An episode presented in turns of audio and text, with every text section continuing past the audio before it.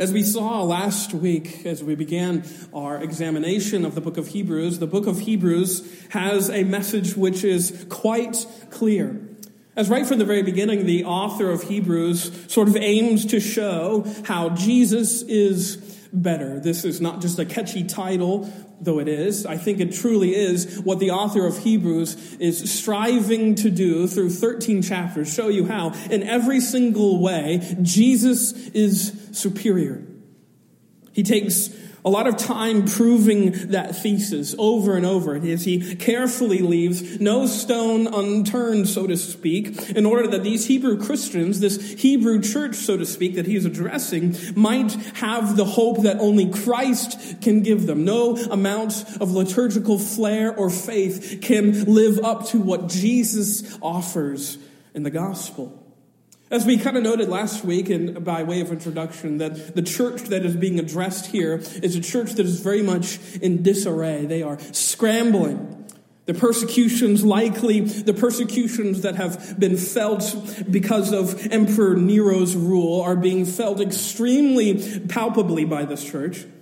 They are under pressure pressure that is often leading to persecution, that all of that is bearing down on the congregation that is here being addressed, all of its members, causing some to think that maybe it would be better if we turned away from this religion of Jesus Christ. It would be better if we renounced that faith altogether and turned back to Judaism. Essentially, that is the prevailing sort of thought that is in this church's mind.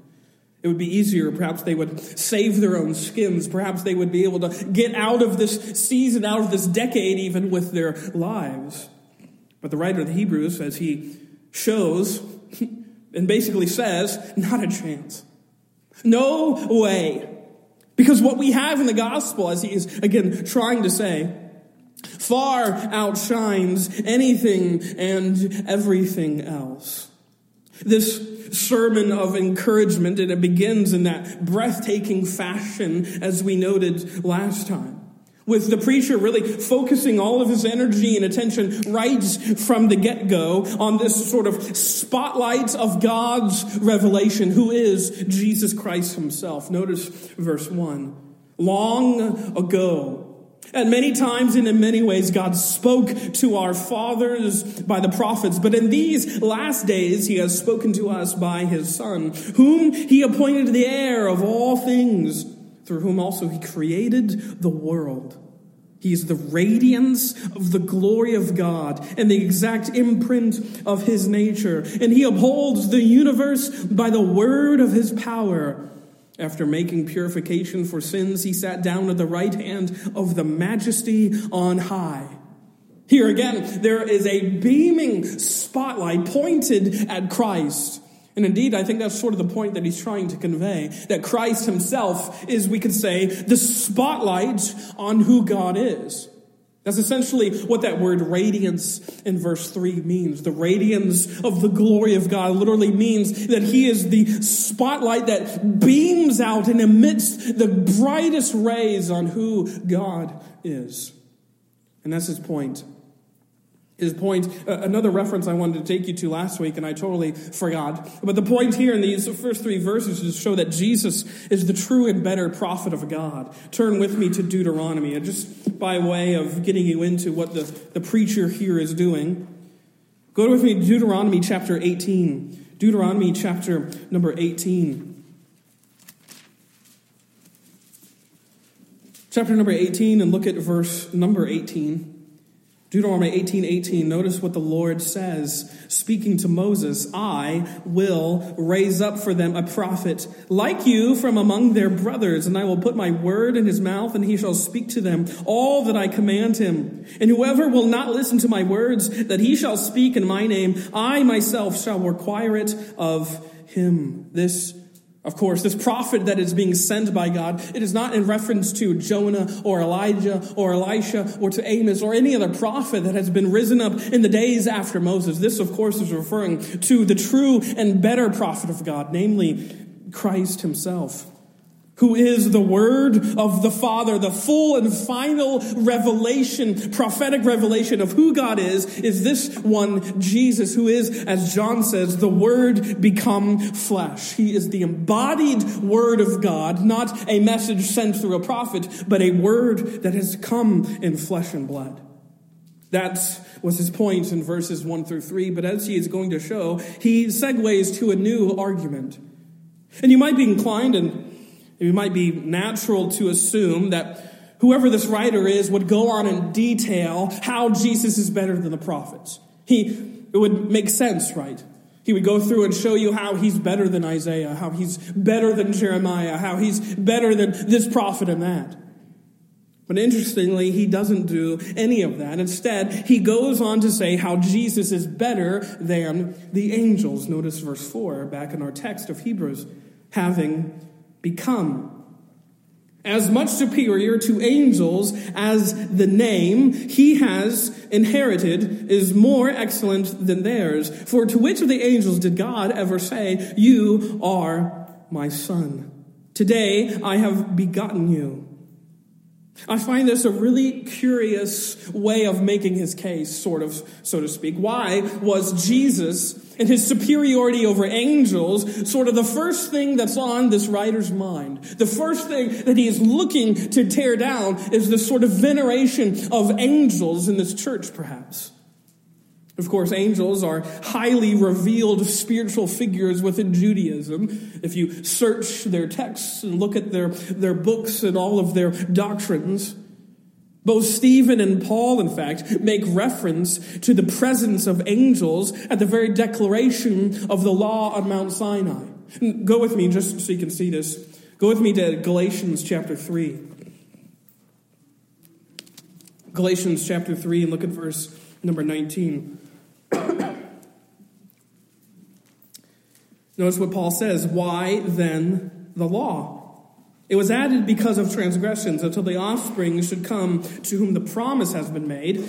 And it was put in place through angels by an intermediary. Go with me to Acts chapter 7 because Stephen, the first martyr of the church, he says basically the same thing. Acts chapter 7, look at verse 53.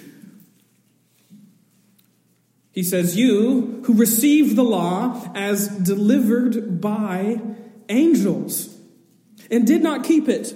Which is an interesting fact. Both facts that Paul and Stephen here are claiming is the fact that the law was given, yes, by Yahweh to Moses in the company of angels, sort of as this transmission device, so to speak.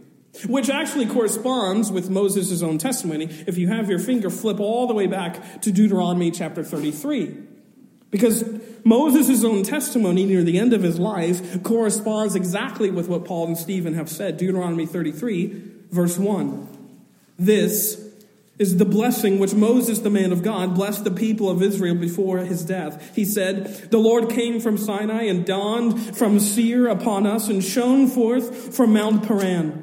And he came from the ten thousands of holy ones, that is, holy angels, with flaming fire at his right hand. On his deathbed, years later after that event, Moses still vividly recalls that brilliant scene on the summit of Sinai where he received the law and he saw, yes, the glory of God in the company of ten thousands of holy, beaming angels which of course is just a small sampling of how featured and how significant angels are for the people of God, especially throughout the Old Testament, but of course throughout the scriptures. Indeed, prior to Jesus becoming incarnate, angels were the primary instrument of God's power, of God's judgment, of God's communication. The way in which he interacted with man was often through the mediation of angels. But as the writer of the Hebrews here says, far and above them, far superior, more excellent than they is Jesus. And why? How? How is he better? well, I think there's three ways in which the writer to the Hebrews here says that Jesus is better. And The first is this Jesus has a better identity. Jesus has a better identity. Notice verses 4 again. Notice verse 4 having become as much superior to angels as the name he has inherited is more excellent than theirs. For to which of the angels did God ever say, You are my son? Today I have begotten you. Or again, I will be to him a father, and he shall be to me a son. And again, when he brings the firstborn into the world, he says, Let all God's angels worship him. The author here begins compiling evidence, so to speak, for what he is striving to say that Jesus is more excellent than angels. And he begins by asking this sort of rhetorical question, so to speak, which he augments by quoting scripture. Actually, throughout this whole chapter here, down through verse 14, he's going to be quoting from the Psalms significantly. But he asks this question. To which of the angels ever received this royal designation, you are my son? He asks. To which angel did God ever say, I will be to you a father and you shall be to me a son? And the short answer, of course, is none. No angel ever received this from the Father. No angel. No spiritual being, no matter how good Gabriel or, or Michael, the archangel, ever was, they never were regarded so highly, so honorably, and so magnificently as Jesus is. And that's precisely because Jesus is God's Son. This is the name, the name that he refers to there in verse 4 as he says, his name is more excellent than theirs. His name is Son of God. And truly, that's the name, as Paul later says in Philippians chapter 2, the name at which all things in heaven and under heaven and the earth and under the earth will bow at one time. That's his name. That's why it's more excellent, because it demands more. It is more powerful, more prominent, more potent of a name than any of the names that the angels might have had. There are a few occasions in the Old Testament where angels are called sons, which is an interesting point of fact. In Job 1 and 2 and Job 38, actually, angels are referred to in the company of heaven as the sons of God. But this is not, uh, or there is only one and only one true Son of God to whom is given all things, and that is this one who is Jesus the Christ. Notice, go with me to John chapter 3. John chapter 3, where Jesus sort of comes out and talks about this very thing. John chapter 3, look at verse 34. John 3:34 notice Jesus is talking here and or actually this is John the Baptist or excuse me the apostle John sort of adding his own sort of editorial comments about who Jesus is notice for he whom God has sent utters the words of God for he gives the Spirit without measure. The one whom God has sent, of course, is Jesus. And he is uttering the words of God. How can he do it without measure? Because he is God. The Father loves the Son and has given all things into his hand. This is what we are to see. This is the, the name that Jesus inherits is the name of the Son of God. It's trying to cut through some of the, the language here is, is somewhat uh, interesting, but also very timely to do.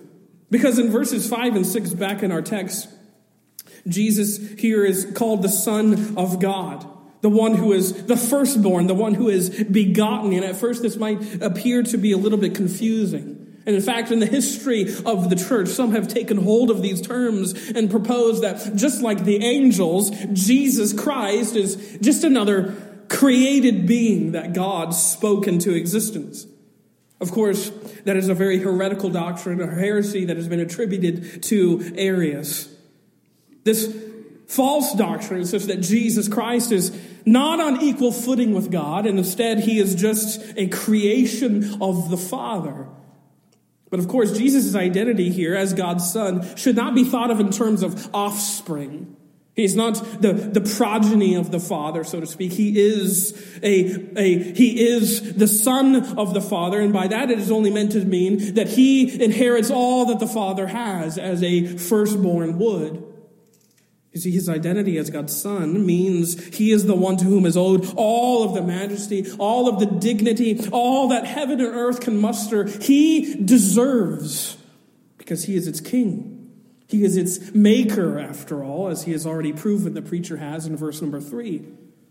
This father son dynamic is helpful for you and for me to understand and sort of make sense of what has occurred and what has happened in the incarnation that God has sent the second person of the Trinity to earth incarnate as a man. And that makes us realize exactly what he has done. The Word of God, again, as we have striven to show, who is the Son of God, has now come to earth in the fullness of time and put himself on lower standing than the angels, even though he himself is vastly superior to the angels. Which again shows us the descent that he has made. This Jesus, this Son of the Father. And this is who Jesus Christ is. He is the Son of God, the one who received this title, my Son, because that's who he is. It's, it's this here when he, he's talking about this name that he has that is more excellent than theirs is meant to evoke those scenes, those scenes at Jesus' baptism and the scene at Jesus' transfiguration. Actually, go with me. I won't try and pretend I have those verses memorized. I'll read them. Luke chapter number three, notice what happens. Luke chapter number three, I know we're turning to a lot of places, but I think this is to get us to see exactly this argument that the preacher here in Hebrews is making. Notice Luke chapter 3, verse 22, or I'll read verse 21. Now, when all the people were baptized, and when Jesus also had been baptized and was praying, the heavens were opened. And the Holy Spirit descended on him in bodily form like a dove, and a voice came from heaven You are my beloved Son. With you I am well pleased. And notice, go with me to Luke chapter number 9, where the same designation appears. This, of course, is the scene of Jesus' transfiguration. Luke 9, look at verse 30, 34, but 35, but look at verse 34. As he was saying these things, a cloud came and overshadowed them, and they were afraid as they entered the cloud. And a voice came out of the cloud saying, This is my son, my chosen one. Listen to him. And when the voice had spoken, Jesus was found alone. This is who Jesus is. He's the beloved of God, the chosen one of God, the one who is, as it is said all throughout Scripture, the anointed one, the ancient of days, whom God has specifically sent to you and I. And he has always been God's beloved. Jesus did not become beloved at some other point. Christ incarnate is the incarnate Son of God in whom is found, as Colossians says, the fullness of deity. All that God is, is captured and wrapped up and put in flesh and blood in Jesus. That's who he is, which is just to say that Jesus is co-eternal and co-equal with the Father. He is on equal ground with the God the Father. There is no division. There is no segregation. There are no levels of, so to speak, to the Trinity. He is God in the flesh. And you can imagine Jesus receiving this designation and God the Father in front of all of these disciples in front of the church, basically saying, This is the fullness of who I am. If you see Jesus, you are seeing the Father manifested for you, manifested for you in a way that you can understand. That's his name, that's his identity. God, the Son, has come. And he bears a title that is better than any title that the angels might possess, which leads us to point number two. Not only does he have a better identity, but he also has a better authority. Go with me back to Hebrews chapter 7 or excuse me, Hebrews chapter 1, but look at verse 7. Hebrews 1, verse 7, notice what the writer says. But the Son, or excuse me, of the angels, he says, he makes his angels winds, and his ministers a flame of fire. But of the Son, he says, Your throne, O God, is forever and ever. The scepter of uprightness is the scepter of your kingdom. Here, the author presses this point even further, trying to contrast here, not the identity, but here the authority of who Jesus is in contrast with the angels. In short, As he has here just said in a very few amount of words, the angels have no authority of their own. Their authority is entirely given to them. It's derived by the one who has sent them, namely God Himself. It is God who, as here he says, makes them to be what they are. He makes his angels winds and his ministers a flame of fire. There's a sense of possession, there's a sense of preeminence that God sends these ones out to do his bidding. And in fact, this idea that angels are ministers appears at the very end of the chapter. Look at verse 14. Are they not all ministering spirits? Sent out to serve for the sake of those who are to inherit salvation. Again, here you have this image, this idea in the mind of the preacher that the glory of the angels is found in the fact that they are being sent by God to serve. They are the agents of heaven, these angels are, who carry out whatever purpose God has given them, whatever bidding that they receive from Him, they carry out. And we can see that all throughout scriptures. Whether that bidding be the announcement of the Messiah's birth to the shepherds, or whether it be springing Peter from prison in the book of Acts, or whether it be raining down judgment on the people of Israel's enemies. Whatever it might be that the angels are seen doing, it is their delight to execute that call because it is a commission given to them by God Himself. In fact, that's what their name means angel. It's not, it's really just a term which denotes their calling. It's a Greek word which means messenger. And in fact, that's what they are. They are the messengers of heaven, the diplomats of glory, if you can think of it that way. And just like any diplomat only has authority so long as he is representing who is giving him his message, so too are the angels. They have no true authority in and of themselves. All angelic authority comes from the one who sends them. That's where their authority derives. That's where their authority comes from. And as the writer of the Hebrew says, this is not the case with the Son. Because notice again verse 8. But of the Son, he says, Your throne, O God is forever and ever. The scepter of uprightness is the scepter of your kingdom. You have loved righteousness and hated wickedness. Therefore, God, your God, has anointed you with the oil of gladness beyond your companions. Did you notice what was said of the Son? He is in possession of a throne. He is in possession of a scepter, and he is in possession of a kingdom. All of which, uh, of which, of course, indicate who this Son is. Namely, he is the King of glory. He's not an agent of heaven. He is the King of all kings. You want to know who this, this, this King is? Look with me at Psalm 24. Psalm 24. Listen to who this King is. Psalm 24, verse 7 Lift up your heads, O gates, and be lifted up, O ancient doors, that the King of glory may come in. Who is this King of glory? The Lord, strong and mighty, the Lord mighty in battle. Lift up your heads, O gates, and lift them up, O ancient doors, that the King of glory may come in. Who is this King of glory? The Lord of hosts. He is the King of glory. So many times here that the psalmist references the King of glory, and you want to know who that King of glory is? Is this one who is here seen, as he says, sitting on the throne of heaven with a scepter in his hand, sitting and ruling his kingdom in uprightness and righteousness and truth. That's who Jesus is. That's who he is here supremely exalting. Because you see, while angels are messengers, here Jesus, the Son of God, is the magistrate, the monarch of heaven, whose rule is unchangeable, whose rule is unchallengeable. Who can withstand the authority of the Word of heaven who sits on the throne of it all? Who can challenge or question the authority of the Maker? No one.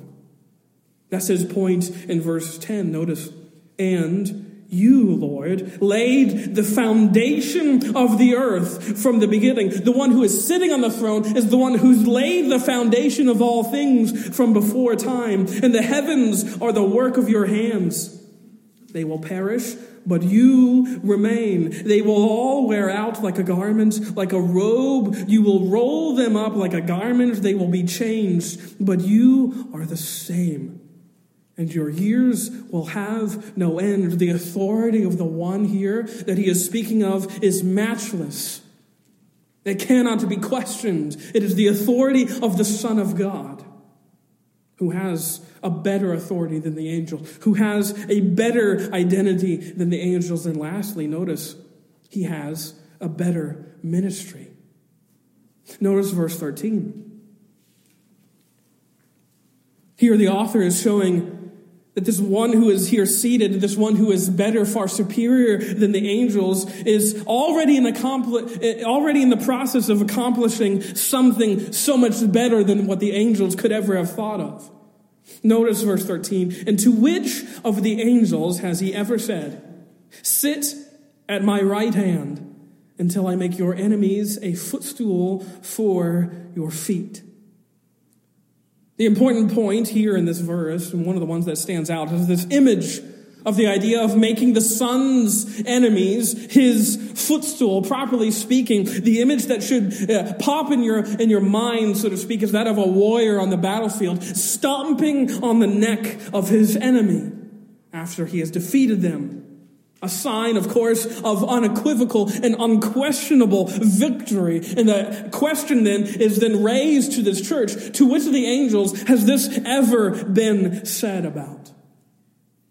Of course, the angels have never done such a thing as to make all of the enemies of heaven and hell the footstool of their feet. They've done very specific amounts of judgment and violence, of course, in the name of the kingdom, but they have a very specific ministry. Again, as was noted in verse 14, they are dispatched by God to perform specific tasks. They are ministers, they are servants, they are aides. But here, as he has just said, this son, he is here given this assurance that all of the enemies of heaven and hell will be made his footstool, an entirely different ministry he comes to earth to fulfill. It is a ministry of triumph. It's important to note what he is quoting here. Here in Hebrews 1:13, the author is quoting an Old Testament passage that of Psalm 110 which just so happens to be the most often quoted psalm in the entire New Testament. It is a psalm that appears roughly 20 to 30 times, depending on how you count, quoted by both Jesus and his apostles at length. I want to draw your attention to one of those quotations in the book of Matthew, chapter 22. Notice Jesus has it been enduring here in Matthew chapter 22 a litany of questions from the scribes and from the Pharisees, where finally he asks his own question. Notice verse 41. Now, while the Pharisees were gathered together, Jesus asked them a question, saying, What do you think about the Christ? Whose son is he? And they said to him, The son of David. And he said to them, How is it then that David in the Spirit calls him Lord, saying, The Lord said to my Lord, Sit at my right hand until I put your enemies under your feet. If then David calls him Lord, how is he his son? And no one was able to answer him a word, nor from that day did anyone dare to ask him any more questions. If you want to silence the Pharisees, just ask him this question an enigmatic sort of question from Psalm 110. Who is David talking about? As if he's talking about his son, how can David call his own son his Lord? It doesn't make sense biologically. It doesn't make sense. How can he call this one his Lord if it comes from him and supposedly the son of David? Of course, this leaves everyone in earshot scratching their heads, but the point that Jesus is striving to make, this only makes sense if this psalm is prophetic. This only makes sense if this psalm is trying to speak of a Messiah that would come. And I imagine him sort of saying all of these things while pointing a big finger at himself, saying, He's here, by the way. I'm him. I'm the guy. I'm the one that this psalm is talking about. And Peter declares the same exact thing. Go with me to Acts chapter 2. Notice what Peter says at Pentecost.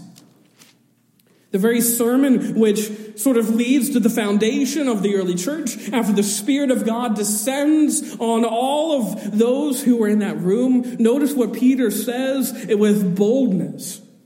Acts 2 verse 29, brothers, I may say to you with confidence about the patriarch David that he both died and was buried and his tomb is with us to this day.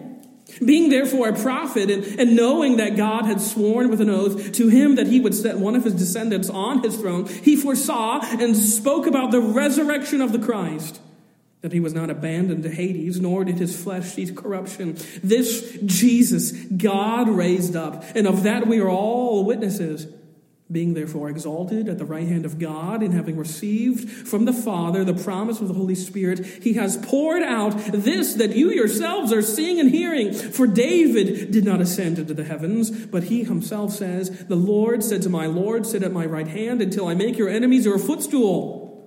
Let all the house of Israel therefore know for certain that God has made him both Lord and Christ, this Jesus whom you crucified.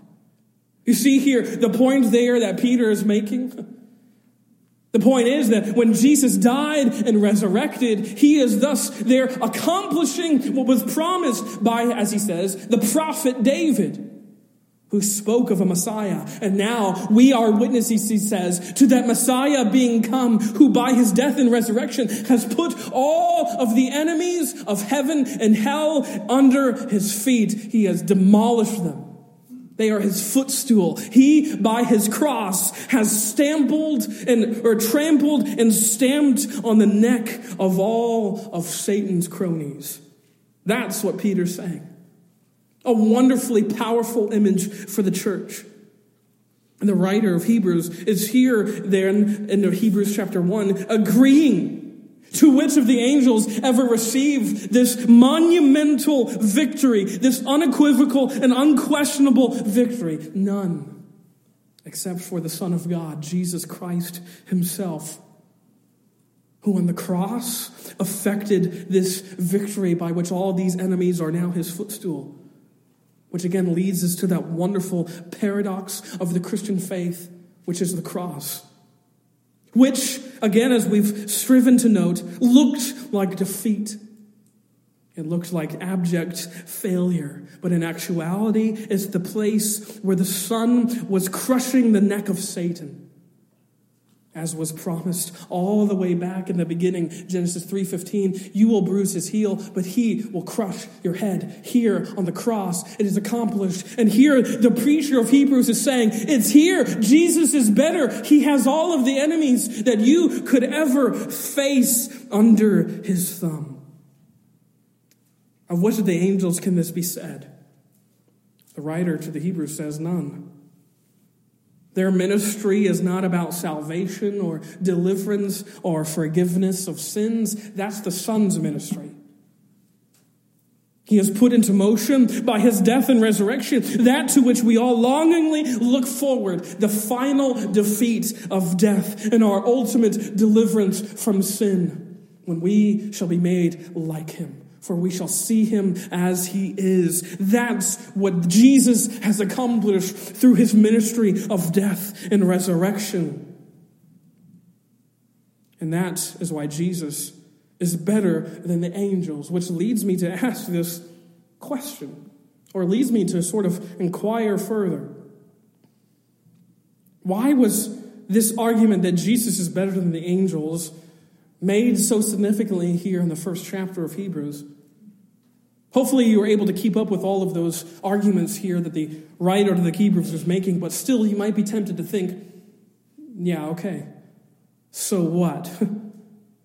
what does this all have to do with me? I mean, I kind of know that. We know Jesus is, is better than the angels, so what? Well, I'm glad you asked that question because I'm going to answer it even if you don't want the answer that I might give. We are only a few days away from what is often called the hap happiest season of all, Christmas. As you can see in our sanctuary, it's already decked out with Christmas decor. And maybe perhaps after you were done eating Thanksgiving dinner, you did the same. Dusted out all of your old Christmas decor, got it out of boxes. Maybe you even got your tree out of a box, I don't know. Or you cut it down and you've already decorated with all of, all of the tinsel and the lights and all of that stuff. And maybe you're already shopping for that perfect gift for your family. And as you do so, you will likely realize that all of the stores and all of the, the places that you go to are beginning to play the same dozen songs on repeat. My one caveat in Christmas is I don't want to hear Paul McCartney's Wonderful Christmas Time ever again. Uh, it's the one song I could do without. Anyways, all of this means is that also, during the season, one of the most adorable, albeit unbiblical little platitudes will be put on repeat. Tell me if you've heard this phrase, quote, every time a bell rings, an angel gets its wings. Love that little quote, even though it's not very theological. It comes from the 1946 film by Frank Capra called It's a Wonderful Life, starring Jimmy Stewart.